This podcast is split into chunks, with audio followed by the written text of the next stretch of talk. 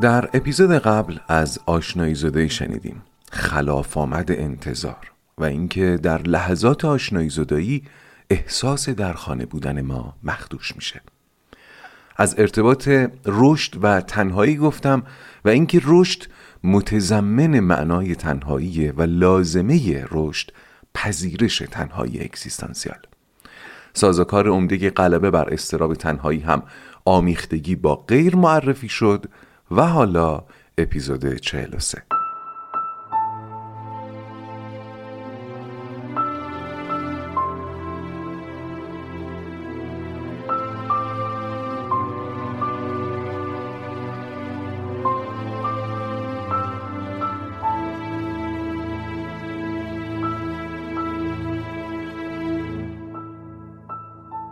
سلام، من فرزین رنجبر هستم و این پادکست رواقه. در پادکست رواق به اگزیستانسیالیسم با نگرشی روانشناختی میپردازیم و منبع اصلی ما هم آثار اروین یالومه. در سری اول این پادکست سراغ کتاب رواندرمانی اگزیستانسیال میریم.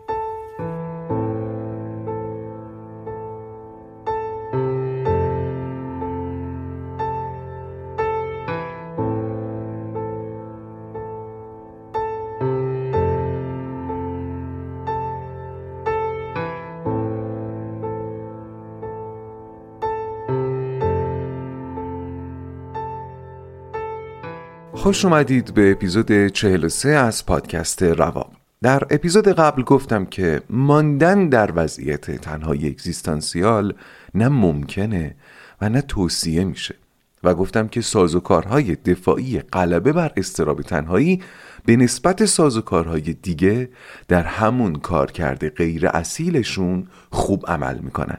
با تاکید کنم که منظور همون آمیختگی با غیر آمیختگی با غیر خوب جواب میده در همون کار کرده غیر اصیلش.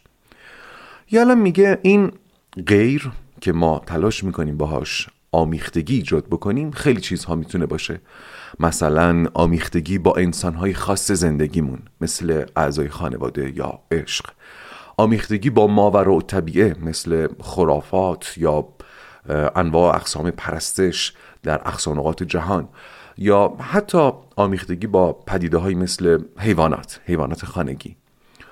پر واضحه که این سازوکار ماهیتی ارتباطی داره، یعنی نیاز به یک طرف مقابل داره تا بتونه کار کنه.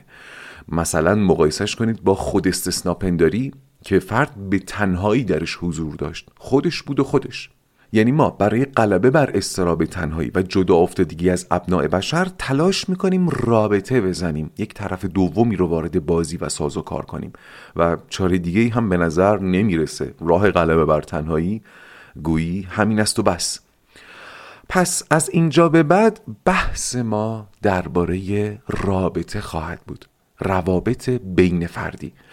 یالام تأکید میکنه که روابط بین فردی طیف وسیعی از تأثیرات رو در زندگی ما داره، یعنی فقط نمیشه از منظر همین تنهایی اگزیستانسیال و سازوکار دفاعیش و اضطرابش و زیست غیر اصیل ناشی از اون به قضیه نگاه کرد. نه، مسائل متعددی مثل امنیت، شهوت، روابط قدرت، احترام و امثال اینها ذیل روابط بین فردی بررسی و تعریف میشن و در روانشناسی بالینی هم بهشون پرداخته میشه، ولی ما میخوایم از این زاویه به روابط بین فردی نگاه کنیم. گوش کنید این که چقدر و چگونه در فرونشاندن تنهایی اگزیستانسیال ازشون استفاده میکنیم.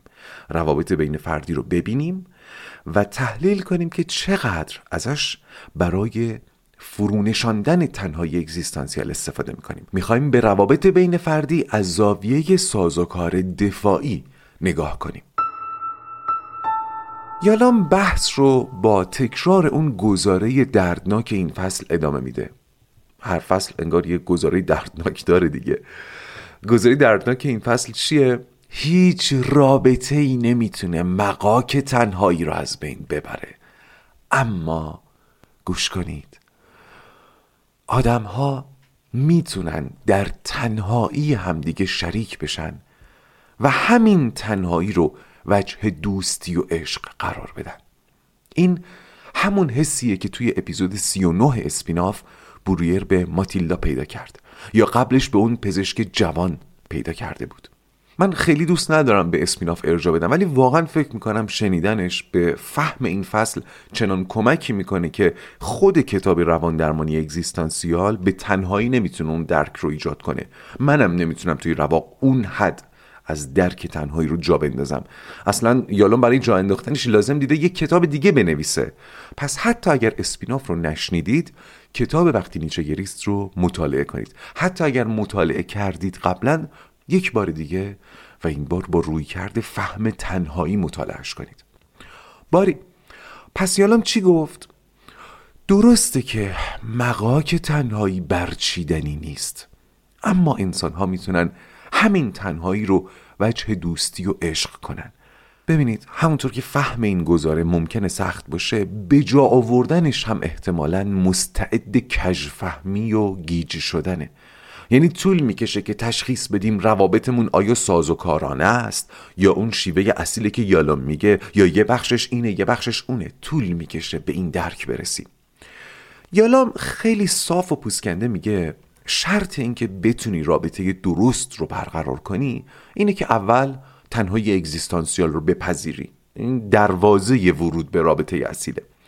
بالاخره قراره همین تنهایی اگزیستانسیال وجه دوستی بشه دیگه. وجه دوستی شدن یعنی چی؟ مثل اینکه مثلا دوتا همولایتی تو قربت با هم دوست بشن، فقط و فقط به خاطر اینکه همولایتی هن. اینجا همولایتی بودن وجه دوستی قرار گرفته.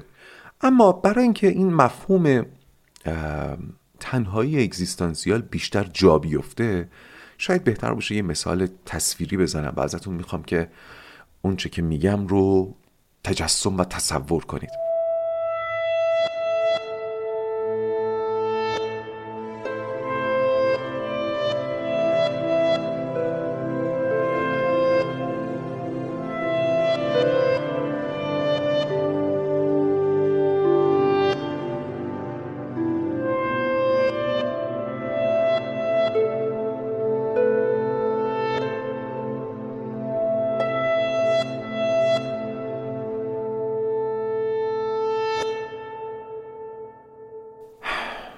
انگار کنید که عرصه زندگی انسان یک رودخونه خیلی عریض و عمیقه.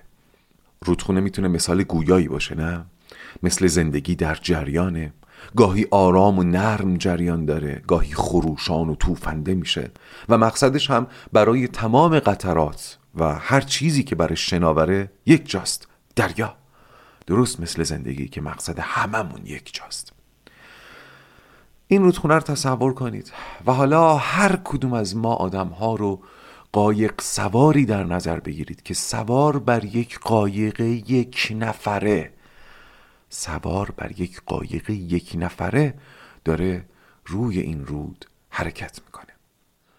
وقتی میگم یک قایق به معنای واقعی یک نفره، یعنی از وقتی که به رودخونه میافتیم تا زمانی که به دریا درافتیم، هیچ کس نمیتونه بیاد سوار قایق من بشه، منم نمیتونم سوار قایق کس دیگه ای بشم. این یعنی معنای تنهایی اگزیستانسیال. حالا یالوم میگه وقتی تنهایی اگزیستانسیال رو میپذیریم، نزدیک شدن به دیگری شبیه دست دراز کردن میشه. بالاخره ما آدم ها نسبت به هم بعد و قرب داریم دیگه. من به بعضی ها نزدیکترم، از بعضی ها دورترم. وقتی تنهایی اگزیستانسیال رو بپذیریم، این تصویر قایق رو مجسم کنیم، حالا بیایم به نزدیک شدن نگاه کنیم. یالوم میگه این نزدیک شدن، حالا در عالم معنا، شبیه دست دراز کردن میمونه.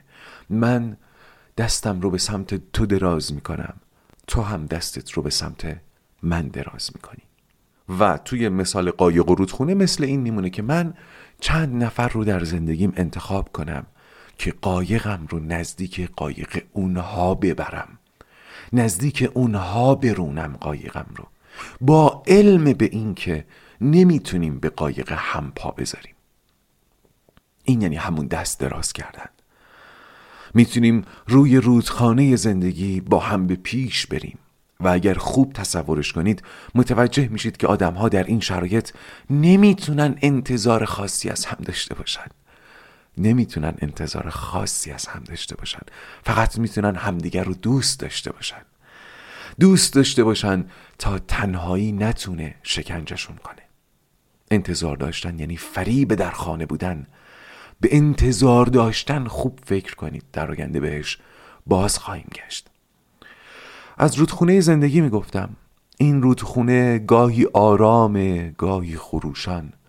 وقتی آرومه کنار هم میرونیم و ازش لذت میبریم، و وقتی خروشان میشه حواسمون به هم هست، ولی میدونیم که ممکنه سر پیچ بعدی راهمون از هم جدا بشه یا از هم فاصله بگیریم، چند صد متر از هم فاصله بگیریم و دیگه هم دیگر رو در چشم انداز خودمون نداشته باشیم. و اینو پذیرفتیم، این رو به عنوان قایقرانان تنهای رودخانه زندگی پذیرفتیم. پس حتی وقتی رودخونه خروشان میشه به سرمون نمیزنه که بپریم تو قایق عزیزانمون. چرا؟ چون این میشه نقطه مقابل دست دراز کردن، این میشه دست و پا زدن.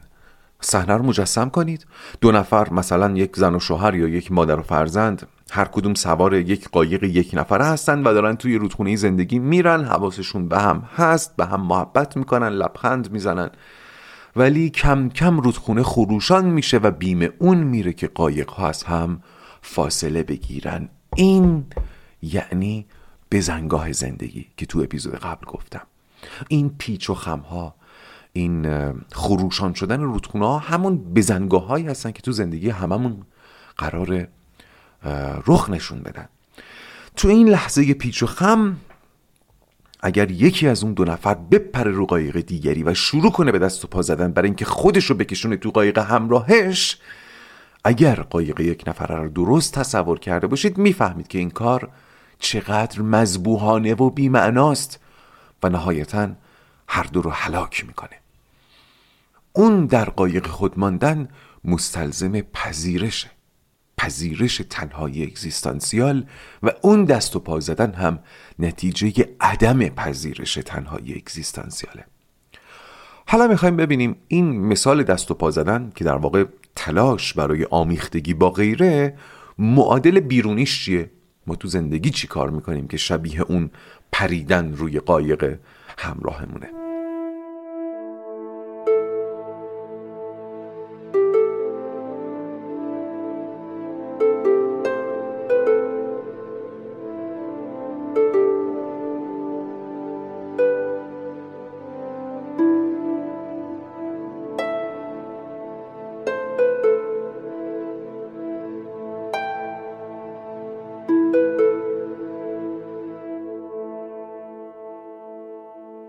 گفتم که آمیختگی یک هدف داره، اون هم گریز از تنهاییه، ولی چند جور آمیختگی داریم. آمیختگی با انسانها، آمیختگی با ماوراء طبیعه، آمیختگی با پدیده ها. مشخصاً چیزی که یالوم بهش اهمیت میده و میخواد بهش بپردازه روابط انسانیه، یعنی آمیختگی با انسانها.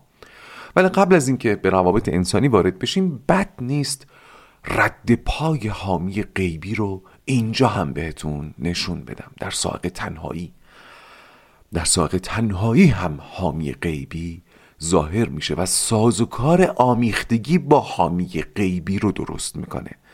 یعنی من تنها نیستم چون یک حامی غیبی دارم. در نگرش اگزیستانسیال اصلا تمایل به پرستش از زمان انسان نخستین از همینجا میاد دیگه، از نیاز به حامی غیبی برای غلبه بر اضطراب مرگ و نیاز به آمیختگی برای غلبه بر اضطراب تنهایی. و البته در سائق آزادی هم رد پاش پیداست، اونجا که تصمیمات رو به او محول میکنن و میگن هرچی او بخواد. میبینید رد پای حامی غیبی تو هر سه تا سائقی که تا الان بررسی کردیم وجود داره. ولی خب ما اینجا با این بعد آمیختگی کاری نداریم، یعنی کاری مهمتری داریم که بهش بپردازیم و اون هم روابط انسانیه. یالوم میگه وقتی از فرط ترس تنهایی سراغ آدم ها بریم، گوش کنید، گوش کنید، وقتی از ترس تنهایی سراغ آدم ها بریم، با خود اونها مواجه نمیشیم، با چیزی مواجه میشیم که خودمون نیاز داریم و این باعث میشه اون آدم رو نشناسیم. و چه خیانتی بالاتر از این، چه خیانتی بالاتر از این در رابطه دوستی و عشق، که طرفت رو نشناسی، چیزی رو بشناسی که خودت میخوای. باز ارجاعتون میدم به اپیزود سی و نه اسپیناف اول، صحبت‌های بروئر با نیچه، یا بخش‌های پایانی کتاب وقتی نیچه گریست. من خیلی این دستون دست کردم که ببینم کی باید اسم این ساز و کار رو بگم. یه اسم خاصیه که مثل مثلا خورده مرگ خودم انتخاب کردم و فکر میکنم خیلی گویاست تو ذهنتون میمونه، ولی میخوام یه وقتی بگمش که ذهنتون حسابی آماده باشه و فکر میکنم دیگه الان کم کم وقتشه. چیزی که یالوم ما رو ازش نهی میکنه همون ساز و کاری که باهاش بر ترس تنهایی سرپوش میذاریم و روابط انسانی ما رو مریض میکنه، میخوام اسمشو بذارم استفاده ابزاری. استفاده ابزاری یا ابزار پنداری یا ابزار سازی. این ابزار مهمه.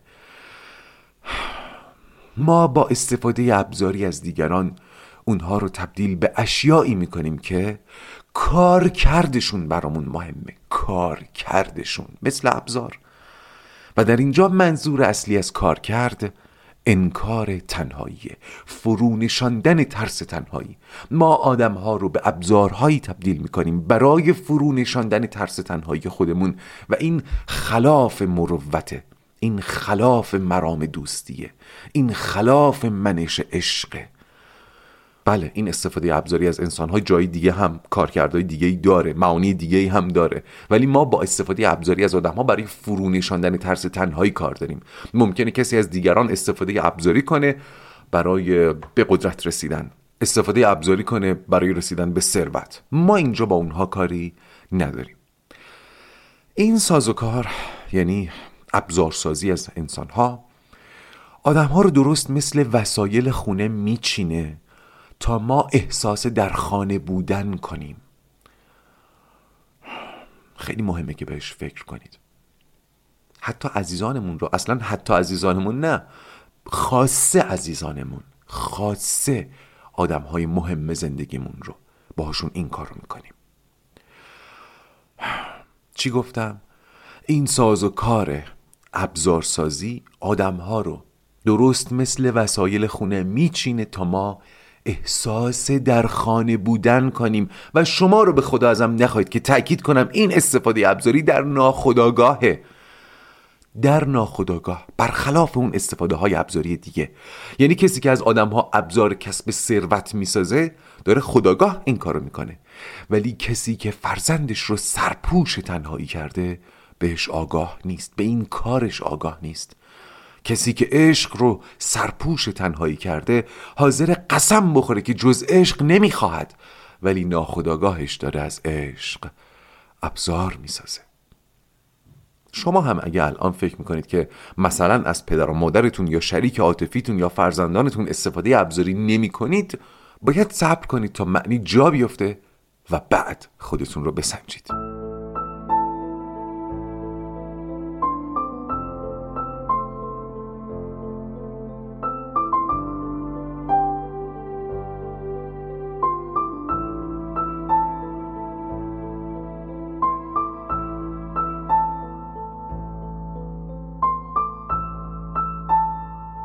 یالوم اینجا حرف جالبی میزنه و حتی شاید یکی دیگه از علتهای عملکرد خوب سازوکارهای دفاعی غلبه بر تنهایی همین باشه. یکی از علتهای عملکرد خوب سازوکارهای تنهایی.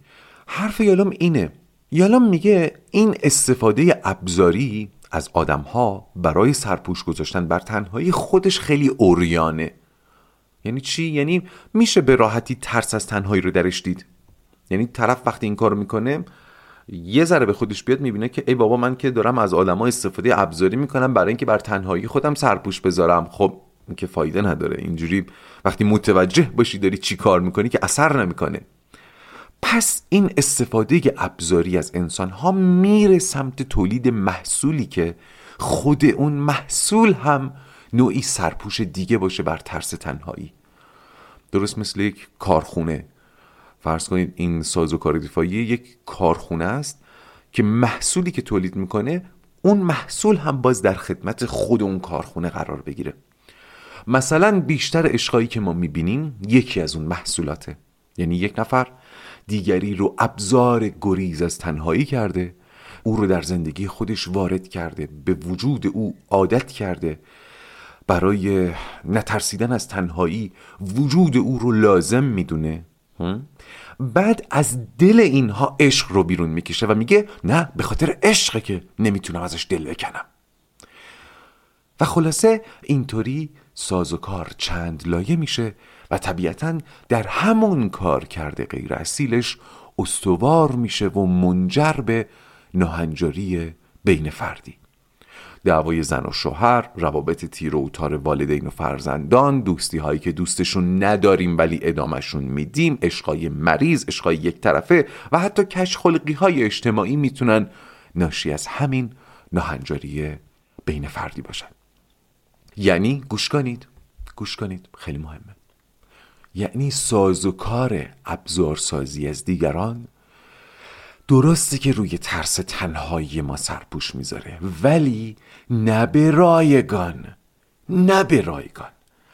اپیزود فرزند دو قطبی شیطان رو یادتون بیاد، سازوکارها فرزندان شیطانند، بیش از آن که بدهند میستانند. ترس از تنهایی رو سرپوش میذاره ولی روابط اصیل انسانی رو از کفت میقاپه. این معامله‌ای که باعث میکنه بیشتر ما احتمالاً تجربه زیستن در اون زندگی مشهون از روابط اصیل رو نداریم، نمیدونیم چی از کفمون رفته، نمیدونیم چه معامله‌ای کردیم با فرزند شیطان. یالام اینجا ترجیح میده به جای اینکه بره سراغ تشریح و تقسیم بندی ناهنجاری های بین فردی، قبل از اینکه به ناهنجاری ها بپردازه اول از رابطه اصیل بگه، اینکه رابطه اصیل چیست و چگونه است. اول اینو بگه، بعد از راه تعرف الاشیا به از داده ها حالا ناهنجاری ها رو هم تشریح خواهد کرد.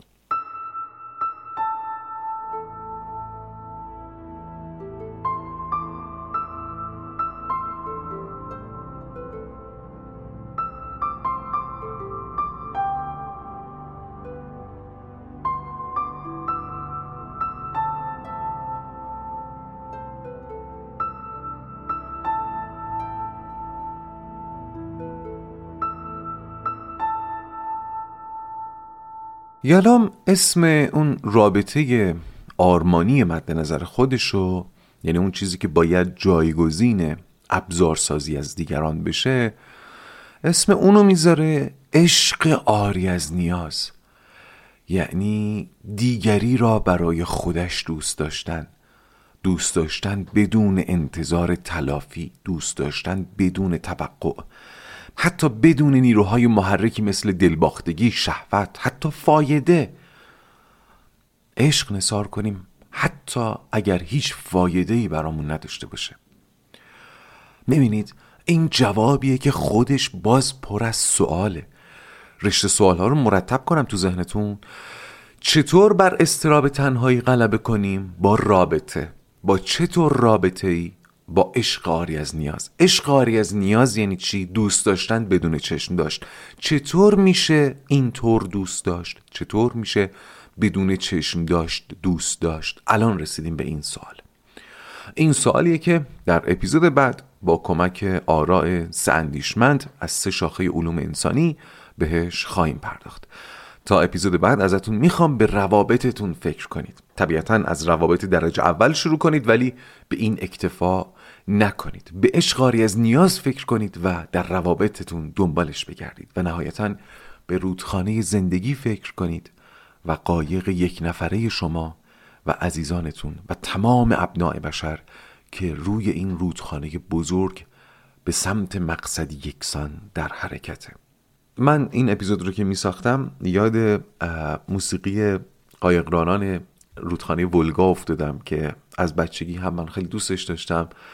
توی کلاسای موسیقی می نواختیمش روز و اولین ملودی هایی که هنرآموزها در واقع یاد می گیرن و همیشه برای من تصویر خیلی رویایی بود قبل از اینکه بفهمم حالا یک تاریخچه سیاسی حزبی داره مربوط به شوروی استالینی که نمیدونم چرا انقدر تو این فصل درباره استالین و شوروی استالینی حرف میزنیم، قبل از اینکه بفهمم یک تاریخچه سیاسی حزبی داره، برای من یادآور و مجسم کننده یک رودخانه عریض بود که تعداد زیادی قایقران نغمه خوان روش بلمرونی میکردن و پر از حس زندگی بود. حالا ازتون میخوام شما هم اگر اون تاریخچه سیاسی حزبی رو میدونید از ذهنتون بیرونش کنید، این موسیقی رو از اون معنا تهی کنید و وقتی دارید به رودخانه زندگی فکر میکنید و خودتون رو قایقرانی بر این رودخانه میدونید و تمام ابناء بشر رو چون خودتون قایق سواران قایق‌های یک نفره میدونید، این موسیقی رو هم گوش کنید. من دنبال یه اجرا میگشتم از این قطعه، چیزی که به دلم بشینه پیدا نکردم و خودم تصمیم گرفتم بنوازمش و آرش رسولیان عزیز تهیه کننده پادکست خوب ایمیوزیک هم لطف کرد و برای من خط ویولون این کار رو نواخت. توصیه میکنم شما رو هم به شنیدن پادکست ایمیوزیک. راه خیلی خوبیه برای اینکه یک نفر رو با موسیقی کلاسیک آشنا کنه یا آشتی بده. بسیار خب، در پایان این اپیزود قطعه قایقرانان رودخانه ولگا رو که در اصل یک ملودی فولکلور روسی هست رو تقدیم شما میکنم، اجرا شده توسط من و آرش رسولیان. و بذارید این پایان اپیزود چهل و سوم از پادکست رواق باشه و حالا بدرود.